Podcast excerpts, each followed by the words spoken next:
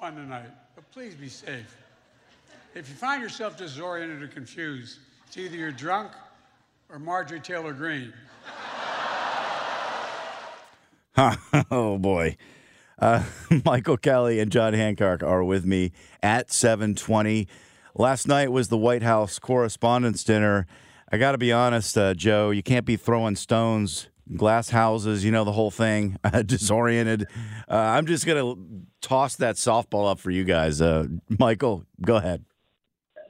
I didn't think it was that bad. Look, this has been a return since the Biden administration has taken over to some of the normalcy that existed in Washington, D.C. prior to uh, President Trump. And the White House Correspondents' Dinner is well known and understood by everybody who participates that it's a roast. Um, and I thought that the president did a, a, fine job. It was humorous. I don't think there was long term damage. Um, and uh, I noticed that most of the people at the Fox News table were laughing. So there you have it. John, any thoughts? I love it. Uh, I love the White House Correspondents' Dinner. I love the fact that uh, our president can poke fun at himself. Self-deprecating humor, I think, is the best kind of humor. It's Certainly the safest kind of humor. And uh, and, and the comedian, the, the host, the MC, and I can't recall his name. He was very funny. He had some great lines. And I just think, you know, it's an opportunity Washington comes together. There's been some classic ones over the years. I remember George W. Bush had a, an impersonator up on stage with him one year, and they were going back and forth, and it was absolutely rib splitting. So I like to see this return to uh, what I consider to be a you know a more a very traditional event and a, and a fun one. Yeah, I agree. I agree that the White House Correspondents' Dinner over time has been an event. There's levity to it. I think it was Roy Wood Jr. who was the host last night. That's um, right. That's yeah. exactly right. But I think it's it's healthy because so often every day we're talking about just so many contentious debates and it's divisive and people are slinging mud all the time. I thought one of the funny quotes from Biden was like, you all keep recording my approval rating at 42%. I think you don't know this, but Kevin McCarthy called me and asked, Joe, what the hell is your secret? All right, locally, Kim Gardner says, quote, I'm not leaving, I'm not resigning, I'm not doing nothing. You're going to have to remove me. And then we had the judge this week saying, you know, the office is in complete chaos. They've lost so many prosecutors. What do you think has to happen next to resolve this, uh, Michael? Because it just keeps going on and on. It's a headache for the city. And beyond that, there's so many cases that aren't being prosecuted. It's a mess. Well, when people tell you who and show you who they are, believe them. Um, and the fact of the matter is, is Kim Gardner's been saying since uh, she took, uh, you know, this controversy had boiled up that she wasn't going anywhere. Believe her, she's not going anywhere. Um, she's losing her own lawyers. She continues to blame everybody else for every problem she has. She's not going to go anywhere. So take her out. That's what it's going to come down to. We're going to have to take her out. Unfortunately, we don't have strong leadership in the city of St. Louis. Uh, the mayor, the president of the board of aldermen, members of the aldermen uh, uh of, of, the aldermanic chamber know that this is an issue, um, and they continue to remain silent. Um, that's unfortunate. Um, and so desperate times call for desperate measures. And uh, I think soon we'll be seeing uh, some form of action either through uh, the local legal process or what the attorney general is up to, finally removing her. But unfortunately, we'll all continue to suffer in the, in the meantime. And, um, and I think this prolongs our time um, getting back to some normalcy at the circuit attorney's offices if there's anything like that. Yeah, I mean, I appreciate her uh, stance on justice reform, but right now she's spitting in the face of the justice system as it is now by not showing up for these hearings and then having her prosecutors not show up for first degree murder trials.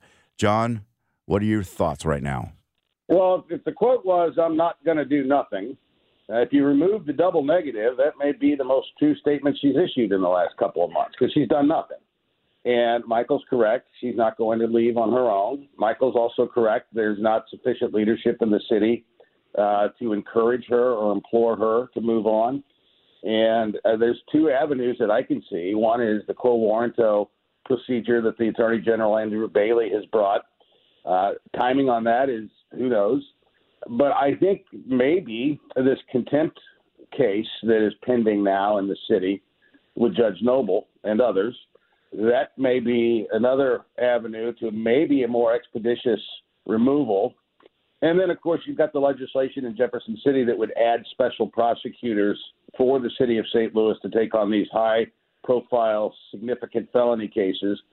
All of those things are necessary, but all of those things will constitute stopping the bleeding. It's not going to it's not going to heal the patient. That office is sick. Uh, it's understaffed. I'm sure it's demoralized, and it's going to take some time to rebuild some semblance of effectiveness in that office. Right now, it's fairly empty because everybody's quit. Uh, Yeah. This week, we had this just ridiculous incident at Kiener Plaza. And then yesterday, the police come out and say that the suspect who shot this 30 year old man who everybody knows downtown as a skateboarder, worked at Busch Stadium, great guy. The suspect is 17 years old. I noted that the police said they were going to seek federal prosecution. I'm just asking this on the spot.